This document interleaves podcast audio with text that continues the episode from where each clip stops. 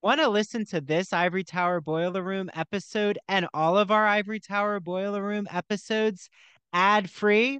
Head to our Patreon, patreon.com. That's P A T R E O N.com slash Ivory Tower Boiler Room for $5 a month. You get all of our ad free episodes, our video interviews, and our bonus episodes. See you there. I want my actor my students to be working actors. I think that's my job is to make them working actors. Uh, so I want to teach them, and acting is acting across the board, but there are certain ways to meter it so it works better for film or or television or the stage where the stage is you have to be sometimes vocally much bigger or even physically your gestures are, are much larger on television depending on where the camera is or on uh, film you know there's a change in that and there's a there are even courses that are just strictly acting for films to learn how to how to you know use your eyes and and use movement and all that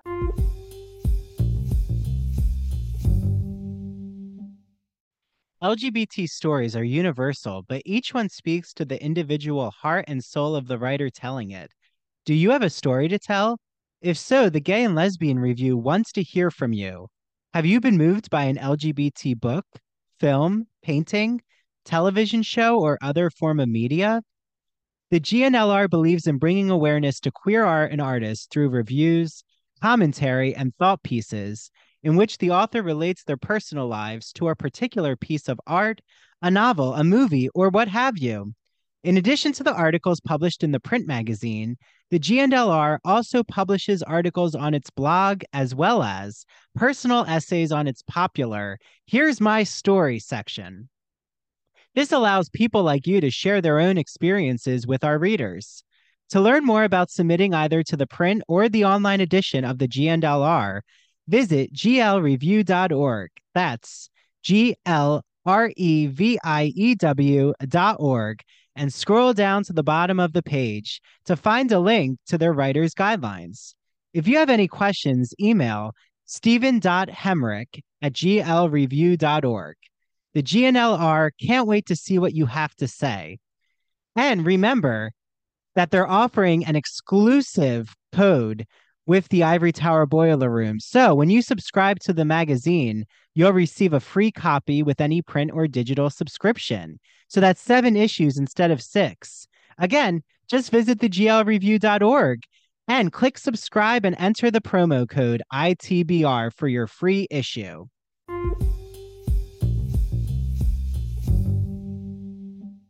Hi, everyone. Welcome back to the Ivory Tower Boiler Room. I'm really excited to be joined by another theatrical guest uh, since we had met on the Upper East Side. So I kind of feel like we're just sitting back down again and continuing our conversation, which is always the best uh, since we've actually met face to face, which doesn't happen a lot here.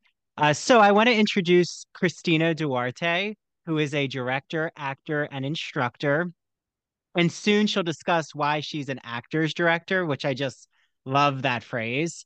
She was born in Portugal, then she immigrated to the US with her mother when she was seven. I know that she's from New Jersey, which I share with her.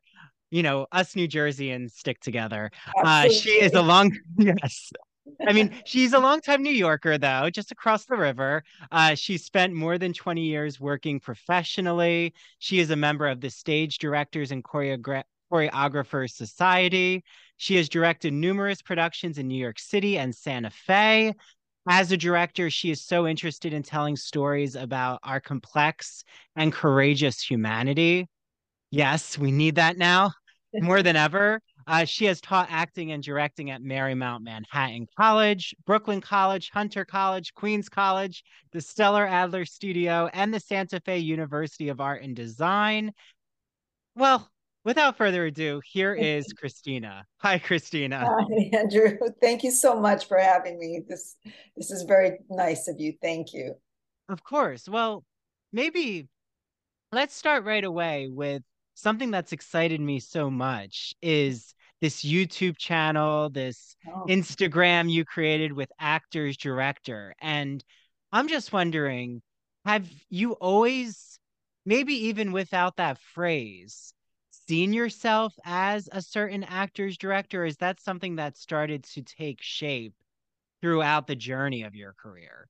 Oh, well, I've been directing a long time for for close to 20 years and uh, it starts take shape uh, and I, someone actually once said oh you're an actor's director and, and i've heard that several times you know from other people other colleagues and uh, and i sort of felt that way because uh, an actor's director is a, a, director that works with actors uh, to try and bring nuance and detail from their performances. Now, directors do a whole bunch of things. They, you know, have to uh, work with designers, set designers, costume designers, lighting designers, and crew and tech, and all of that. And of course, I do that too. But my focus is always on on the narrative and and creating and getting and guiding a, a really good nuanced performance from actors. So I think that's that's why uh, that that title, the actor's director. Well, and do you find that from your like so for everyone out there, when you went and you got trained mm-hmm. in theater, was it from more of the actors training or was it a director um approach it was mm-hmm. both. I um, many years ago when I was young, I went to Stella Adler Conservatory and studied there for three years, and as an actor. Then later on, I went to Hunter College and had a, an MA in in uh, theater studies or art or theater arts, and and then I did another. I got another MFA in directing from Brooklyn College. But it did start. I I've been a, an actor and a teacher for a long time, and that started infiltrating into my directing and I couldn't help but you know incorporate uh, the language I understood, actors understood, and uh, and the technique and craft that I knew sometimes, especially with novice actors, uh, and uh, I couldn't help but do that in my directing as well. Was the Stella Adler um, experience just because Stella Adler that approach? It's so well known Mm-hmm. Was it intimidating when you first went into that school and knew that you were going to go through that training process? Oh, sure. And and in those days, it was more intimidating, I think, than now because it was. Um, uh, Stella was still around. Stella was still um, very much around. I I didn't study with her directly, but I did take uh, audit uh, scene study classes with her all the time. But regardless, uh, the the other teachers or instructors that uh, taught her style it, it, was the old school you know where where you know you were sort of told immediately nope that's not working or get off the stage or you know that kind of old school of teaching. I don't do that kind of teaching. I never i never subscribed to that. I wasn't comfortable with that. But but it was very intimidating because you know you it was more you knew you could be pulled off or you it was very much about pleasing sometimes the instructor. And uh so yeah it was it was a little tough. But it's different it's not i don't stella adler's not that way at all anymore. The uh the studio is not that way. Um you know it's very encouraging uh very affirming it, it, it's in, in a very po- positive way. But it, everyone taught in that vein back in the day. Yeah. Is it very different than say going to the actor's studio or training in musical theater specifically or classical theater? Like what is stella adler's like what was your experience in terms of the genres that you were being exposed to? Well what her big system is about isn't using the imagination. Uh, she started with the group theater um, uh, along with strasberg and and and the 28 other members of the group theater i actually did my one of my thesis was on the group theater and stella adler and the group theater so this comes in handy but it was a long time ago. Um, and uh, she and strasberg had conflicts about how you know acting should be. You know he was directing shows for the group theater. And she thought you know that it was too much sense memory and too much uh, the self, and, and she really wanted much more to use the imagination. And she was one of the few, if not only, actors that went and studied uh, with Stanislavski in Paris, I believe, in 1934 and uh, for five to six weeks or so. And she came back and she said, you know, he's really focusing on imagination. He's moved on from this initial concept. It was just a philosophy or a theory and um, and so hers is very much based on on the imagination, on creating the character through imagination, creating the given circumstance through imagination, and also actions on on the car- overall character objective and actions. So it's about That's fascinating. Yeah. Yeah. So and just for everyone out there, Strasberg Strasberg was really um started the Actors Studio. Is that correct? Correct, from what I understand, yes, and and very much the idea of the method uh, of method acting, which is the idea of sense memory and digging into your own um, your own life experiences to retrieve emotional experiences to play the, them on the stage realistically. And we get into some psychoanalytic trauma, even responses to the character that you need to really it's not about the character's context and history. It's about you, Cristina, actually finding what trigger, like what would make you do what you're doing as your character of your own psyche. Correct, which... as far as I understand, though I've never studied it personally. From from what I know and read and understand, that's exactly correct. What you're saying about the Strasberg method. Yeah, and I think in our well-known or zeitgeist, that would be the Heath Ledger Joker type. People thinking he was going really into method. And, you know, I'm not saying that the method acting led to what happened to him, but method acting can be uh boundaryless if it's if you're not in a um, protected circle of people. I, I guess so. I mean, Al Pacino's a big uh, he studied with Strasberg, Marilyn Monroe studied with Strasberg.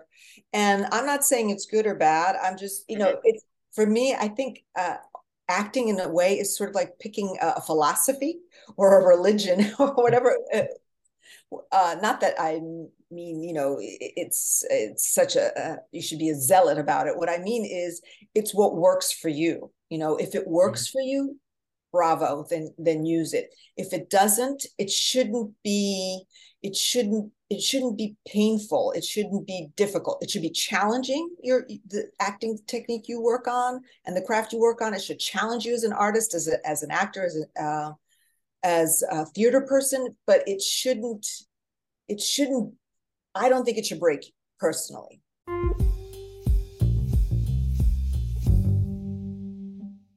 Hi, this is Andrew, and I'm interrupting what I know is an enthralling interview because I want you all to know that we are sponsored by Broadview Press.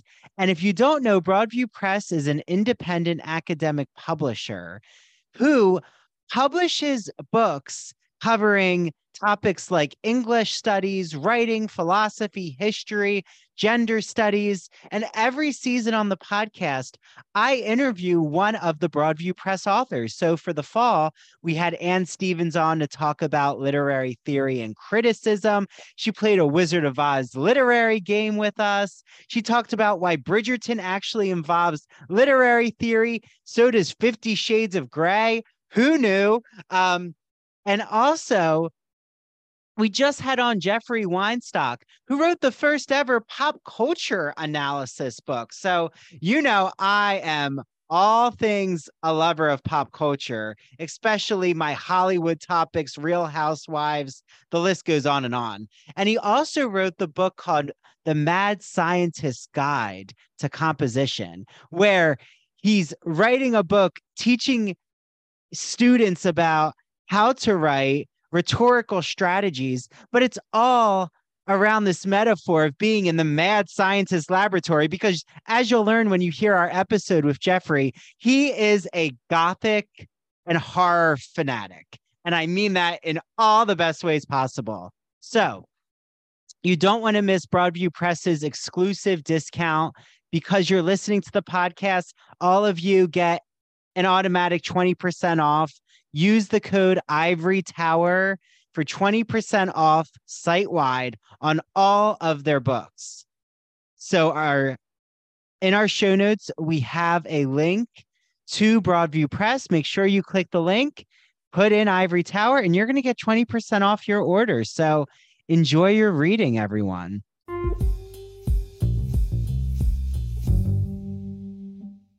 Uh, it shouldn't hurt It, it shouldn't break you down to the point that it's damaging your psyche or, or you emotionally. But whatever works for whom, whomever they whomever they decide to follow, that's fine. As, as if it's working for you, then terrific. Yeah, it's an approach. Just like in academia, my scholarly writing, like why you would turn to say a feminist critique or a sociological critique or race studies or um, an LGBTQ approach. These are all theories. And sometimes you organically get to your writing in a certain way. Like when I was acting, Cristina, I like say for Captain Von Trapp, even though, you know, it was in high school, but I feel like that younger learning is so important of experimenting because yeah. the stakes are lower. And I was so invested always of learning about what Captain Von Trapp would be doing in that like what what he was around. So what was austria like? What was the history the biography? I'm really which makes sense because i'm now a scholar. Like i approach everything through literature and understanding culture. Um but it seems like that's what all of your training You've really like that's the actor's director is you understand there's so many layers of how someone can get to it and you need to find what works for your actor. Correct and and doing his doing historical research or any kind of research is very very important and goes along with the imagination because now you have you know some sort of understanding and format that you can then create an imaginative character from or world from or given circumstances from. Absolutely so those two marry very well. Yeah. Yeah well and how many people talk about stella adler being so significant as a female director? I mean that was not common. And for yeah. her to actually have her own acting her conservatory that's you yeah. know a huge deal. Like did you realize at the time that this was she was such a prolific figure? Yes i did. I, I understood you know when i was in college you know i had heard of uh, uh, people who had studied with her and understood and had read a little bit about the technique and um, and I, thought, oh, this appeals to me.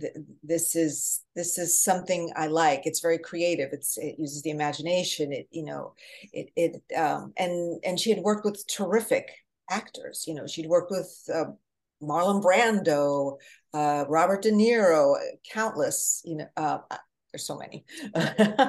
um, but yes, so it I really liked her approach and and I liked what she had to say. She was a magnificent woman, really, and she had such a presence when she walked in uh, to the room. You, you know, she was she had a, a regalness and a, mm. a, a, majesty, and and so we all just sort of adored her and listened to everything she had to say. And she knew what she was talking about. I mean, she really and she loved her students, and she really put her her um, heart into it. But the group theater also had three uh, uh, um, started with three uh, uh, founding directors, and one of them was a female. It was Cheryl uh, Cheryl Crawford. Uh, it was um, Harold Clurman, Lee Strasberg, and Cheryl Crawford, who was back in the 30s. So there's, there's been a few. Yeah, well, and I had just listened to this really um, in-depth podcast about Balanchine, and I mean Balanchine had his method, and it was very um you had to conform. Like he really put them in this pressure cooker.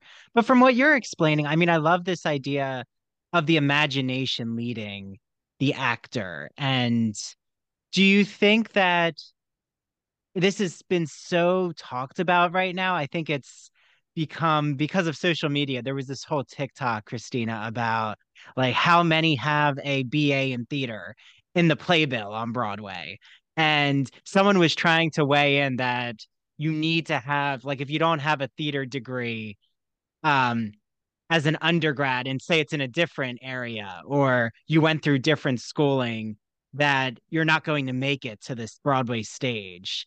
But I feel that that's actually really counter to a lot of those I know who've made it to this stage or who've gone in different directions, like even studying in the sciences or they found acting through a different uh, creative process like you know what would you say about that degree experience?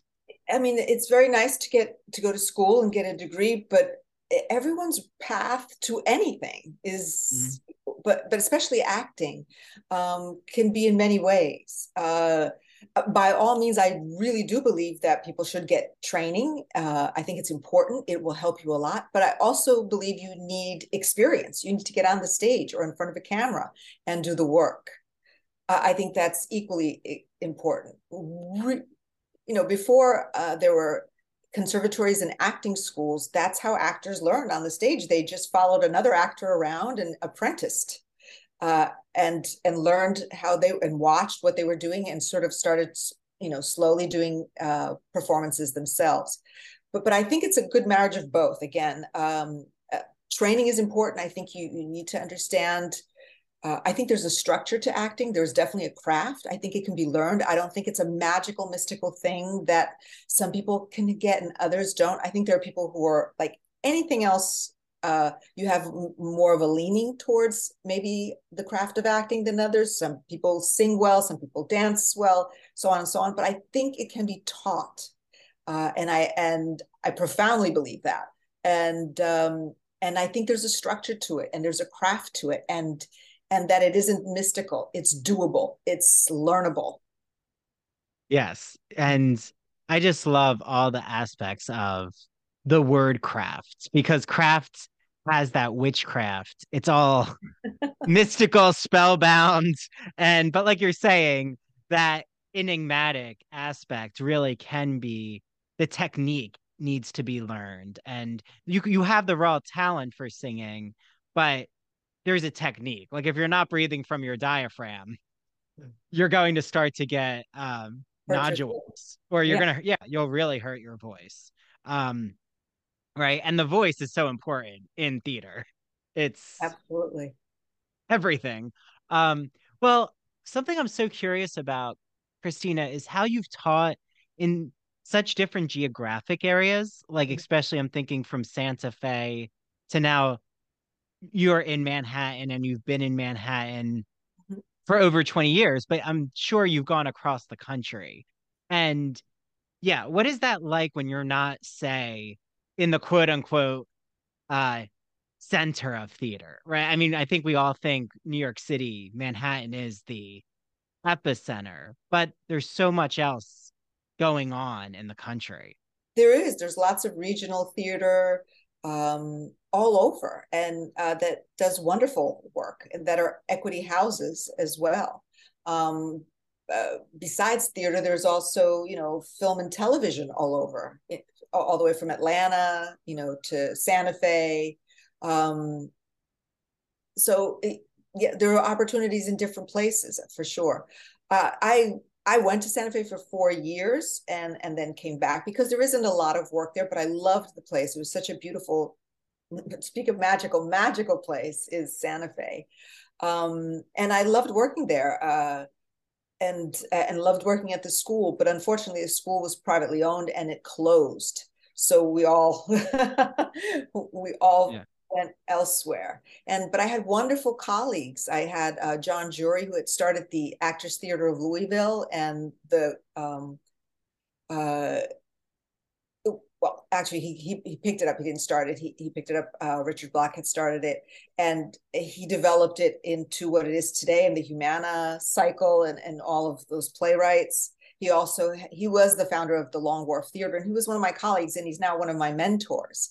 Mm-hmm. Um, so I I really, uh, you know, uh, uh, there was Shepard Sobel too, who had started the Pearl Theater here in New York, and he went out and and lives in in New Mexico, and and now teaches. He taught at the at the university I taught at, now. Um, since it's closing, teaches at the University of New Mexico. So there was all these wonderful people, and Laura Fine Hawks, who teaches at Binghamton. She's she's a designer, um, and she was our chairman.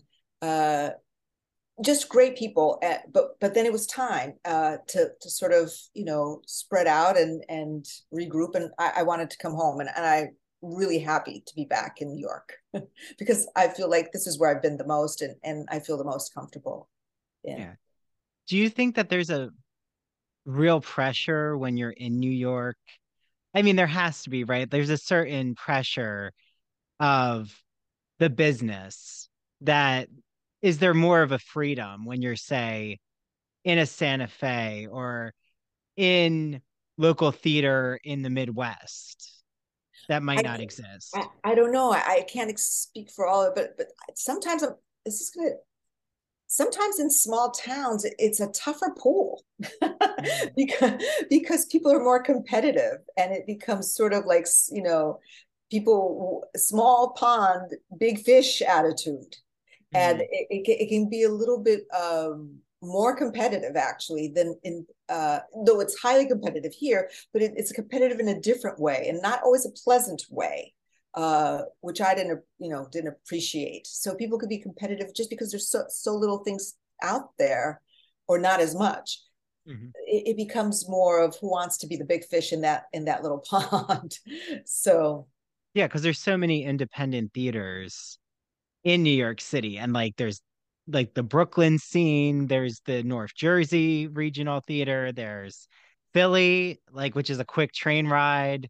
Um, exactly yeah, so there's a lot. Long Island, of course. Exactly. Um, okay, yeah, no, that makes sense. And I mean, I grew up right outside of Philly, but even in the regional theater experience I had professionally, um, there was a certain who got cast and are they related to the director? Yeah, exactly. That nepotism, which precisely, you know, usually in Manhattan, it's not through the family. No, like, no, right. But in very small venues, you will find that because it becomes that kind of a competition, and it's not it, it's not equitable or fair or yeah, it's it's a good life lesson. Yes. so, you know, I know that you have also had film experience. Mm-hmm. You know, and I know that you are in the ensemble of SNL, right? Yes. Okay. So do you find that the training you give your students in uh, acting that it is very divergent whether they want to be more um, on screen or if they want to be on the stage yeah well i want my actor my students to be working actors. I think that's my job is to make them working actors. Uh, so i want to teach them and acting is acting across the board but there are certain ways to meter it so it works better for film or or television or the stage. Where the stage is you have to be sometimes vocally much bigger or even physically your gestures are, are much larger on television depending on where the camera is or on uh, film you know there's a change in that and there's a there are even courses that are just strictly acting for films to learn how to how to you know use your eyes and and use movement and all that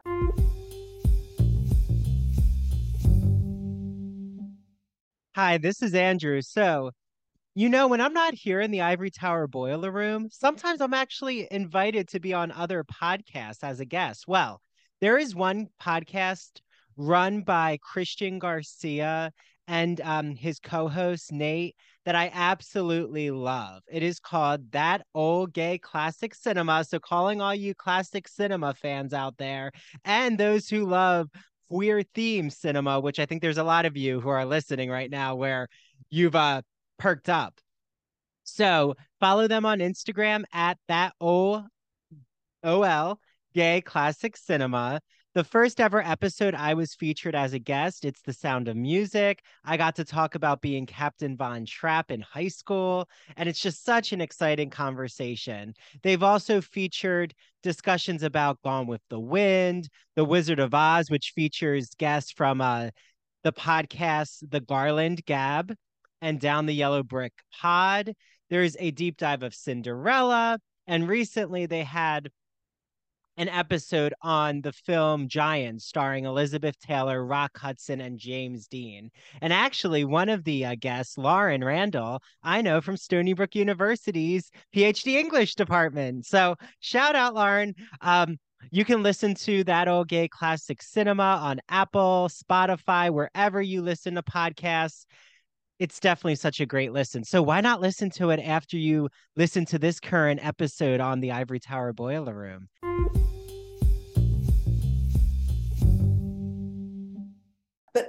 Ultimately acting is acting and you need to understand uh, how to play character. You need to understand your beats. You need to understand your actions. So yes i try really to get to give them a, a holistic understanding because i want them to be working actors. And uh, what i always want my students to be is autonomous. I want to give them tools and skills that they can take and then apply that there's a structure to this. Like i said a craft that they can say okay this is how i break down a script. And now i understand how to break down a script. I, am I'm, I'm looking for this. I'm looking for the beats. I'm looking for an arc. I'm looking for my objective. I'm looking for my actions my tactics. And then how to you know do research on characters so that they under they have things that they can follow templates that they can follow instruction that they can follow that they can take on their own. Because you don't want to be a guru to anyone. You don't want to, I tell them, stay away from gurus, never study with anyone for more than three years because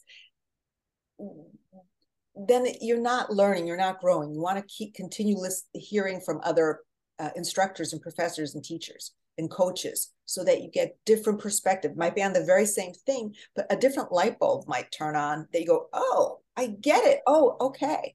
And again, acting like we were talking about before, it's it's whatever works for you but i think it's a little bit of taking from this and taking from that and sort of creating something for yourself that works that that you can that you can get a script and and understand it and and do what you need to do with it to be successful. Yeah well and some might recognize you from the courtroom scenes of SNL, or that's how I recognized you, Cristina. And like there you have to i'm assuming you have to be there you're very trained to not be expressive. It's like keep a straight face don't like smile. Right.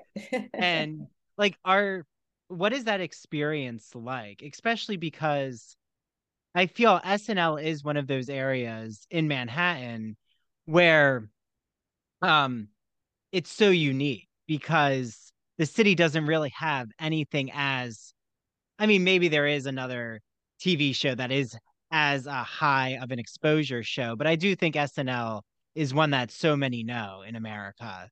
Yeah. Um, that you are getting a lot of that mix between uh, guests who come from a lot from film, from theater, uh, from even professional sports, professional um, sports. influencers like Kim Kardashian, um, that you're always probably observing such different techniques that they're trying to shine make the guest shine is their goal um and play around the guests skills.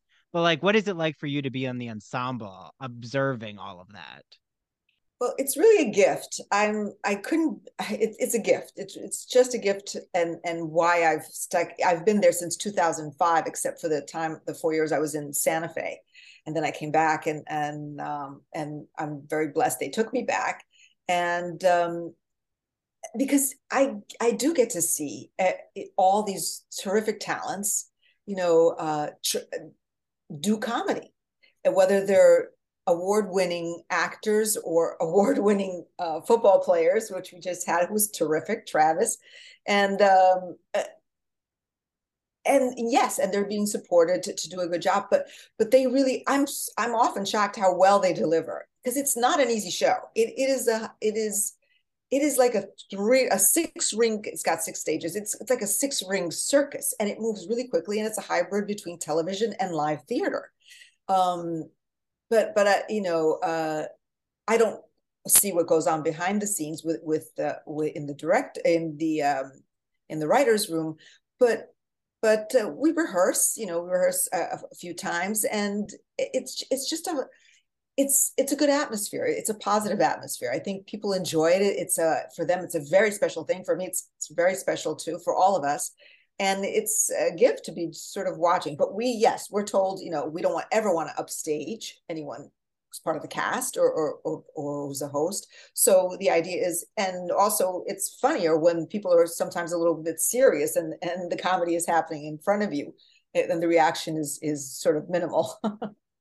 yes, yes, and is everyone else in the ensemble then in a similar position where they're either a direct like they are an educator or they're an actor they're mostly actors, mostly actors. Um, uh, some people, you know, uh, are dancers or they've dabbled here and there in acting, and um, but mostly actors, mostly actors.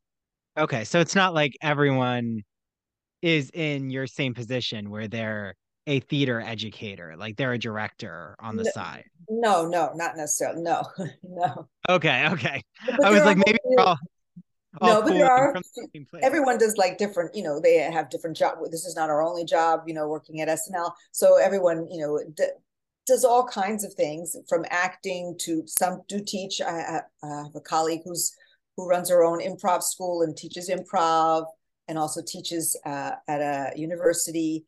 But but that's far and few. Um, it, it's mostly actors who, who this is another acting job, and it's a wonderful acting job. Yes, yes. Well, and I just loved. I saw Quinta Brunson, who's I'm such a fan of Abbott Elementary. I think it's one of the best ensemble shows. Um, so kudos to her. And I was there I, last night. I was there with okay. her. I was in the bosses sketch. I haven't even watched it. I'm leaving uh, as they're as it's starting. Oh, okay, yeah, okay. The bosses sketches from last night. Yeah. So, um, you know, whenever you're listening to this, make sure you check back Quinta Brunson's episode. Uh, see if you can find Cristina. It's like a Where's Waldo um, exactly puzzle.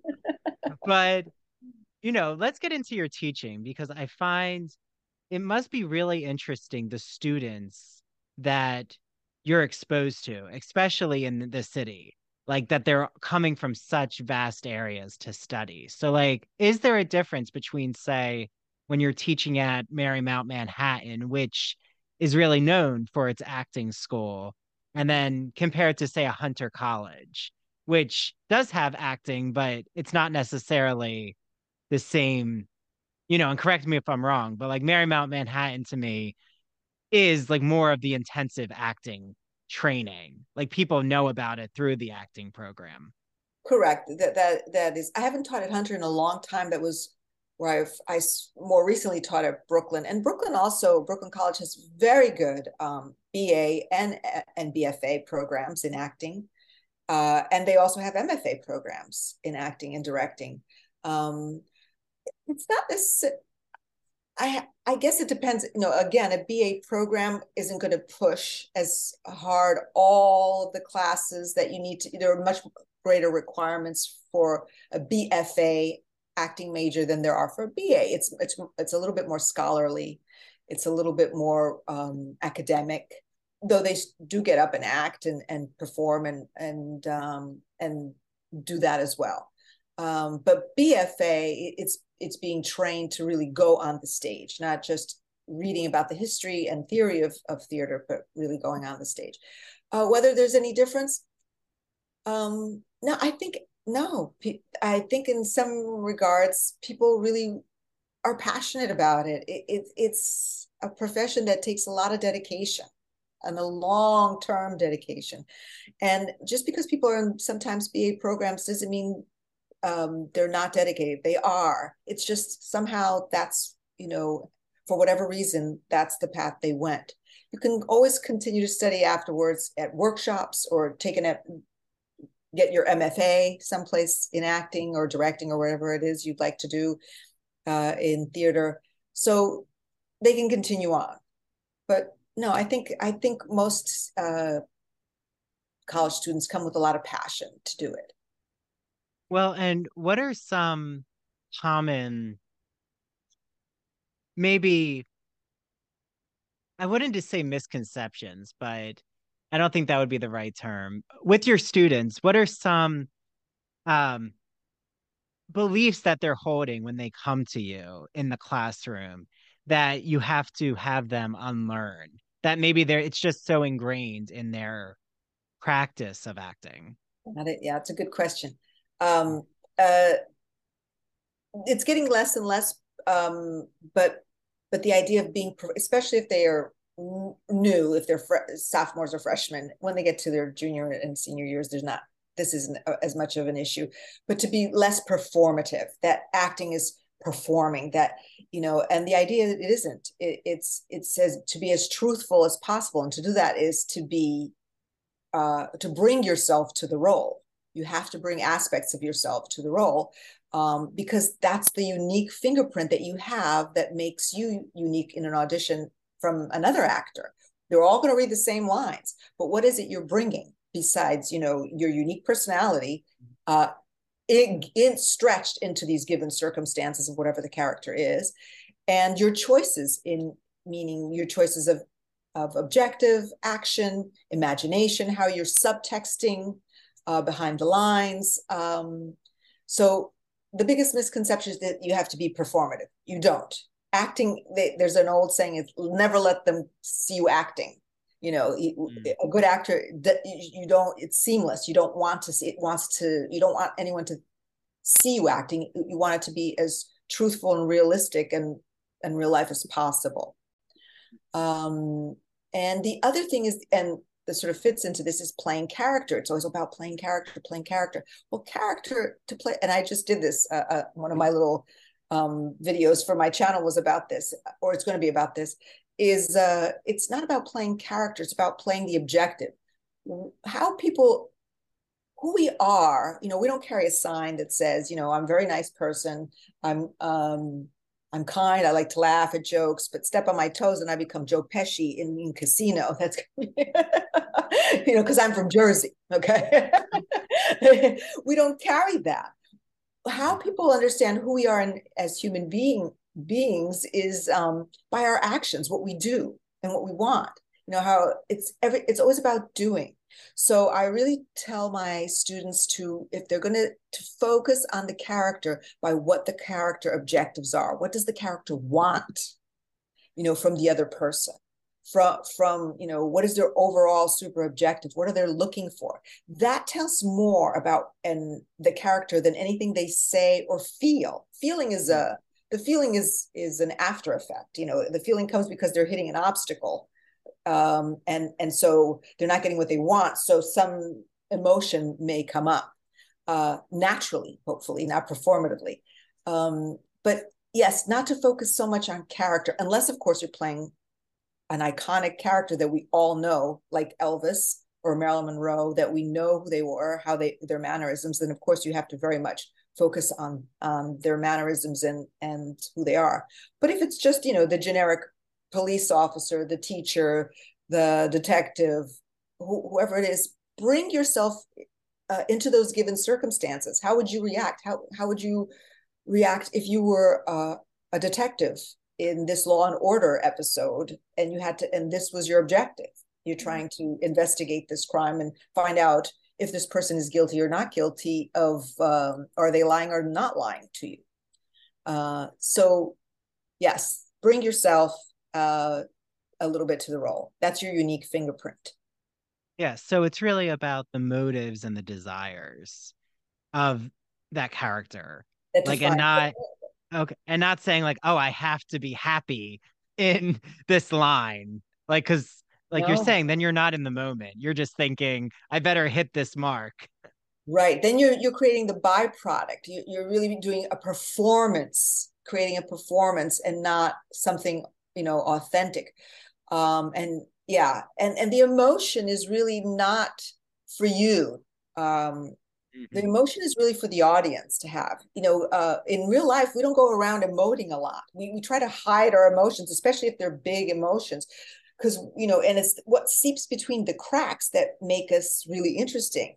And an audience does the same. It it it, it will push away from an actor if they're overly emotive and performative it's sort of like a, having a, that friend in real life that is constantly oh needy and complaining and you're like oh okay okay okay. And then you have that you're other like, here one. we go again. Then you have that other one you're like are you okay? And they're like yeah yeah i'm okay okay i'm okay. And and, the, and you're like no what really what's happening? Is there anything i can do? You know tell me what's going on. And they're hiding then you lean in and want to know. It's the same thing on stage with an actor uh, you don't want to play the emotion. The emotion is the byproduct of wanting whatever action objective you want hitting an obstacle and it creates some sort of emotional response and hopefully naturally. And that's that's the magic of being a good actor is that you're having an authentic experience so that the audience is also leaning in having an authentic experience with you because they feel it's it's truthful. It's not fictional. It's not fake. It's not fake tears. It's it's it, it's not a fake laughter. It, it's genuine. Yeah there's a realism to the performance because you are experiencing like say if you're skittish in a certain scene um because i don't know you just committed adultery and now you have to face your spouse um or your partner you're not going to look at them directly in the eyes like there's going to be a certain masking and but it's not oh i committed adultery and then you like throw it all on them like it's I love right. what your explanation is, Cristina. It's really has to seep out. Like you have to allow it to the audience to under to analyze the process. Yes. And and that's the thing of, of being a director. And again, this actor's director thing is you want your uh actors to understand, and, and as a director, you certainly have to understand that the audience is part of that ensemble too. They're part of the production. Um, they are experiencing their energy is part of it you know especially if it's live if it's theater uh, it influences what's going on you influence them they influence you and they let them have the experience let them have the emotion let them let you know uh, Robert De Niro says, "Do nothing." One of the things he said is like, "Do nothing." You know, as as an actor, let the audience have that experience, and it's it's true. It's not that you're doing nothing. It's it's mm-hmm. that you're you're not performing let the audience feel the emotion. The emotion should be for the audience. You you sort of allow them that space. And as a director, I really am conscious of that. That they have that, especially for stage, uh, that they have that space, the audience, um, to to be there with you and and so you're you're not pushing emotion on them you're allowing them to join you and and and feel what you're feeling as the well as the, and I feel that a director, especially all my directors, I give directors so much credit because it, it can really easily become like I've seen certain directors' actions with the cast. It's it confirms what they would want an, as an audience member. Like that director who claps every time. I mean, that's just a stereotype, but I've had that. I think we've all had that experience where mm-hmm. they're laughing, they're like in the back of the house and I'm thinking, wait, there's a whole audience now here. Like it's not about confirming yeah. your experience. But that's a hard process though. I mean, how do you as a director, like to all the directors listening to this out there, like I've been lucky enough to have one of my directors on the podcast, Renee Chambers Lisiaga, who is a professional dancer, choreographer, director, and also has your type of approach, which is she knows what it's like to be on the stage and also get into what would motivate you as um a, a character and in your acting craft. But how do you, Cristina, try to remind yourself this isn't what Cristina would love to watch? Like, I'm not going to just applaud, like, right. get them to what I would want as an audience member. Well, that the job of the director is to be the eyes when you're when you're working, be the eyes and ears of the audience. You're really working for the audience, you know, and you want to make it. Um, a director brings a vision because you somebody's got to guide, uh, you know, so everybody's um, on the same page together. The director's the great unifier of everyone's visions and and and choices and imagination and all of that, all, all the stuff that actors and designers bring. We're the unifier and you guide that, but you always have for me, I think, I also teach directing at Marymount. Um, and I've uh, taught elsewhere at, at um, Santa Fe.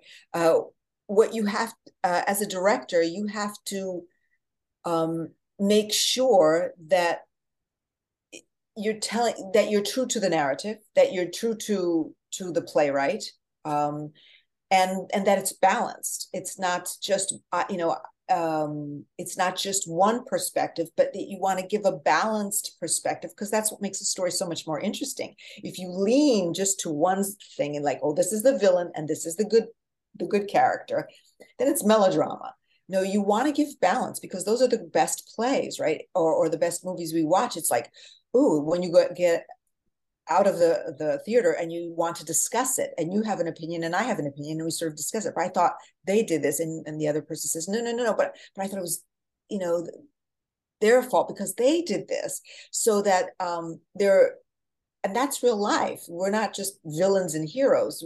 There's a lot of gray area. So I like to give a very balanced performance um, and make sure that I am always the eyes and ears of the audience. And that means the director positively, absolutely can have no ego. It cannot be about you. Um, if it's about you, you could see it in the performance, in the in the production. You you see that oh, like they're productions that try things because it looks interesting or but it has nothing to do with the story or it doesn't push the story along. That might be the director pushing their ego on that.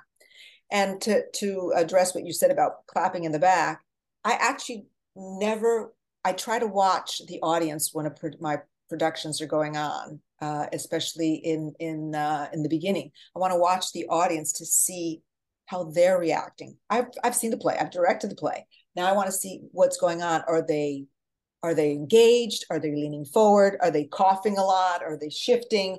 Uh, what moments are really engaging them? So I'm watching the audience when we have opening nights and dress rehearsals.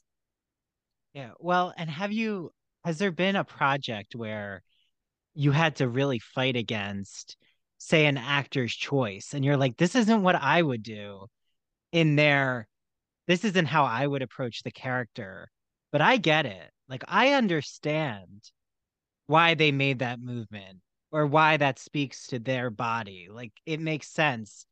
But you had to kind of fight against your um own approach. I, I'm I like to be very collaborative. Like mm-hmm. I and I tell my directing students, it never says on the marquee or or on the playbill or wherever, uh, directed by Cristina Duarte, except that one part, you know, where so and so does this, that was their idea. yes, yes. It, it doesn't say that. So every good idea, everything that works, ends up looking good for you. So the idea to be a good director is that you always are trying to serve the story to make it the best production possible. Not a production for your own ego, not a production that's just, you know, to showcase you. You are showcasing the production and your actors. You've got to step back again, no ego. It cannot have ego. It's about them. If if the production looks good, then you look good because you've done your job if it if it doesn't then you've had too much too many hands in there and um, no you're you're supposed to as a director allow actors to make choices. They're supposed to bring choices to the role. You want that because their choice may be much more interesting than yours. And again it doesn't matter who decided what. What matters is the final production and that it's good and satisfying to the audience yeah, well, I'm so invested in listening to actors' interviews, especially whether it's the Hollywood Roundtable, which I always find so mind-boggling. We, Well, mystic in a way because they don't get to sit down and all chat a lot about the business. Yeah. But also for Broadway actors or off-Broadway actors, I love to hear about just process, you know, which is why we're here. But um, something though that has struck me is how there's kind of been um, a pushback over the years like that an actor thought they didn't have a say with a director. Like they couldn't say you know this isn't working. Like i'm not getting there. But they would just trust the directors that the director would stop them if it wasn't working. But like it would that would never happen even though they were fighting against a organic feeling of coming up against that obstacle like you've said um do you find that it has changed? Like is it cultural like historical? Time has passed where actors feel more agency in this collaboration that they might not have done that in the past?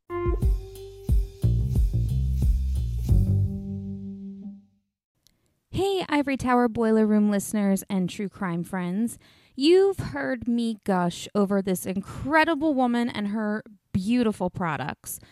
I'm talking about Mandee Made It. Mandee makes customized and original crochet and Cricut goods. They are the perfect, unique, one of a kind gift for literally anyone in your life. And she makes incredible home decor.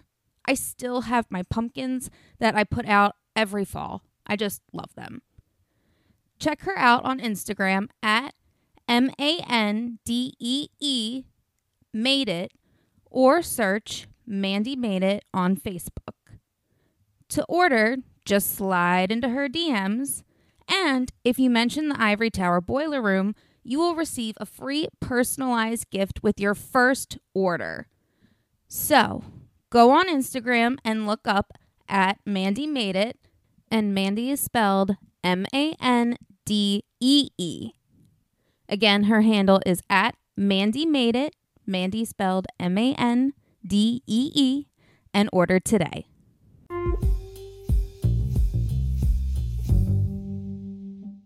Absolutely, I really do think so. I mean, certainly we train our actors to to have to make to have agency to to make choices because you're supposed to directors expect you to come with choices. And if this if it's not working i say well, let's try something else or the, whoever the director should say let's try something else you know and you should have other choices that you can bring to the table not just that one. But i think so. I think it's it's changing a lot and for the better because it is a collaborative art uh, and it needs to be a collaborative art because it's not just one you know person that knows everything about it.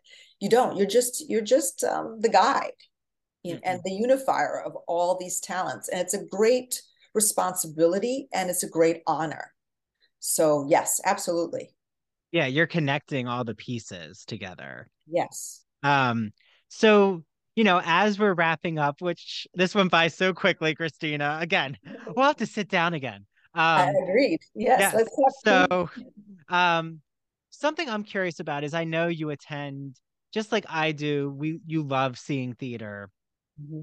and I'm curious when you go into a theater, um, do you automatically have that actor's director hat on just because that is who you are? Like you are now.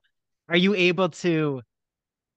Are you analyzing the choices like can you see oh this is what's happening on the stage the director decided to take them into this type of process if it's a good production no i'm lost i'm i'm totally mm-hmm. taken in like the rest of the audience and uh, um and then i come home or uh, and think about it like what was it that they were doing that was so good that the actors were doing and the director was doing that was so good if it's a bad production then right away you're already leaning again you're not leaning forward you're leaning back on your seat and you're sort of saying I don't know why they're doing that. That's not working. And it's an immediate thing. So if it's good, no, I, think everyone just leans in and is captivated and, and you can think about it and should think about what is it that they were doing uh, that really was working.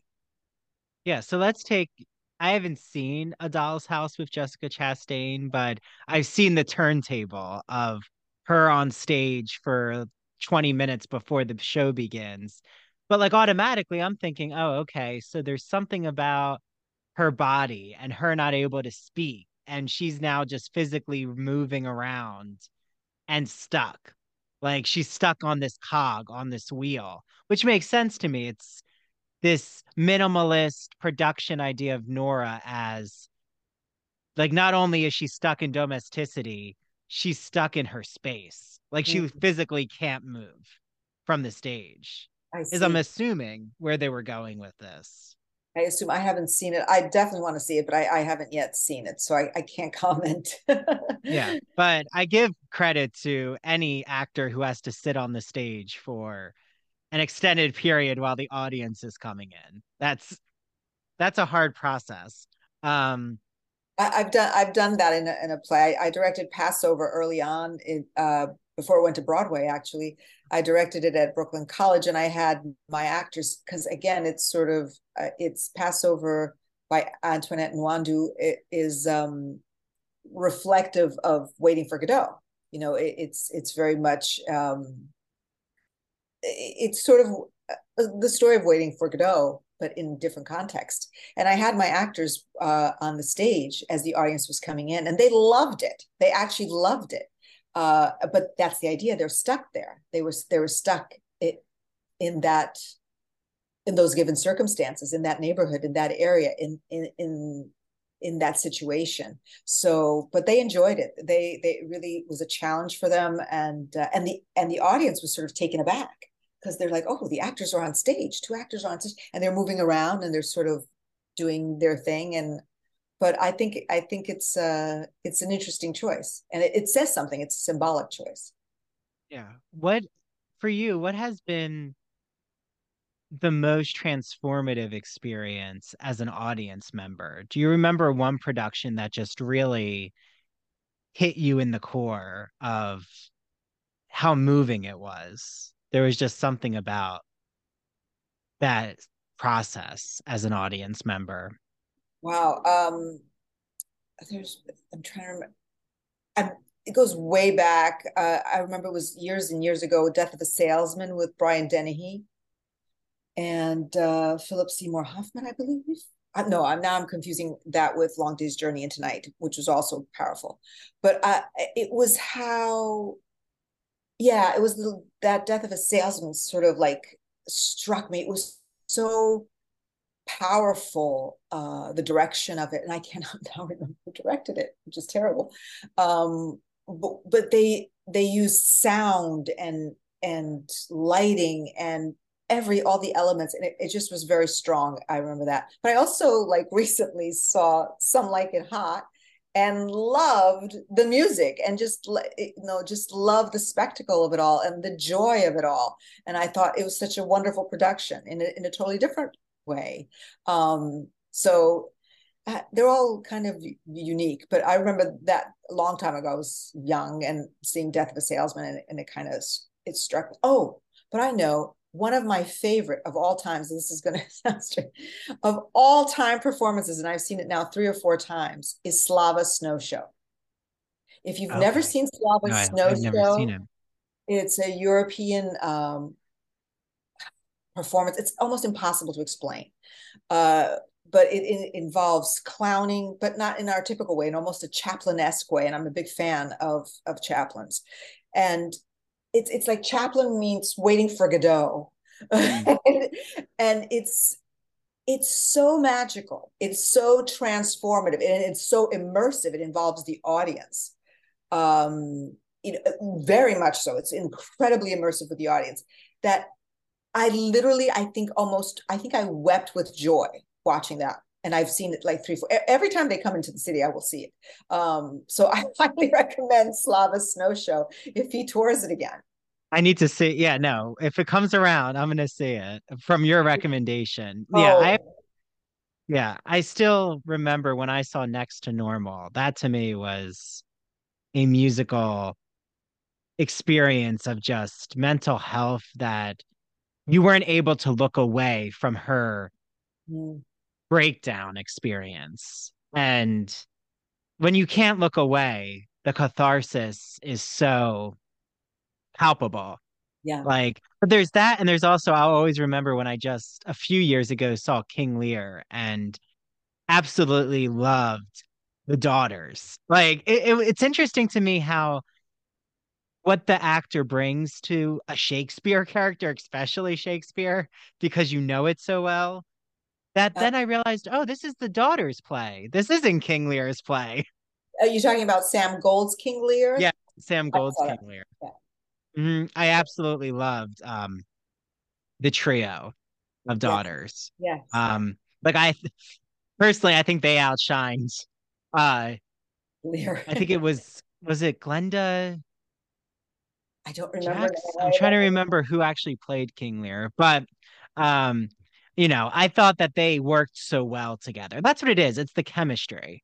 Um, that you can, as an audience member, you can tell their authenticity.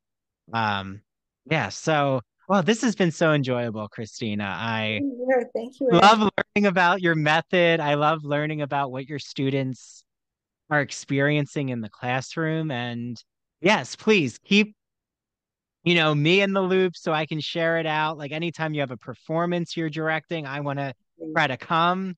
Oh, uh, thank you. I appreciate yes, that. Yes. And also, can you tell everyone how they can follow you, like where you are are on social media, your YouTube channel? Uh, my YouTube channel is at the Actors Director, and my Instagram is uh, Actors Director. No, that.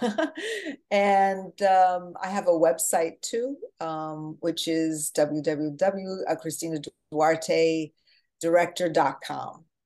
Uh, if people want to uh, f- follow me there too. Good, good. And we have all of that in our episode notes for you all listening. So just go down, click the hyperlink, follow Cristina, uh, listen to her advice. And especially if you're a theater educator, you're an actor, you're a director, you do anything in theater, you know, reach out to her. I'm sure she would love to hear that you've listened to her advice and connect because it is all a big network. It um, is a big network. I would love to. I would love to hear uh, from colleagues and and and actors and anything. And I also coach privately, so, so I have some private students. There you go. Well. oh, good, good, good. so you film, can in film yeah. right now that I that I coach. Yeah. Oh, good. So you can actually, you know, experience private coaching from Cristina. Okay.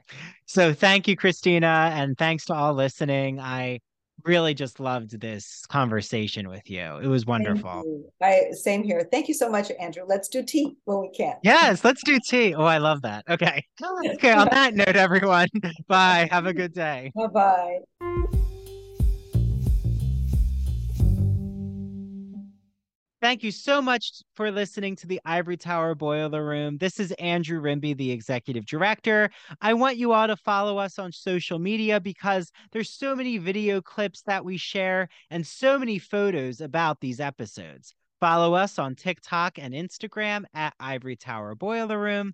Follow us on Twitter at Ivory Boiler Room. Follow our Facebook page, The Ivory Tower Boiler Room. Join our Patreon, patreon.com slash Ivory Tower Boiler Room. For $5 a month, you get ad-free episodes, our video interviews, the True Crime and Academia bonus episodes, and all Ivory Tower Boiler Room bonus episodes. Thanks for buying a coffee for me. And thanks to an amazing team. Thanks, Mary. She's our chief contributor. And thanks to the Ivory Tower Boiler Room Spring interns, Andrea, Caitlin, Sarah, Sheila, and Rosie. See you all again in the Ivory Tower Boiler Room.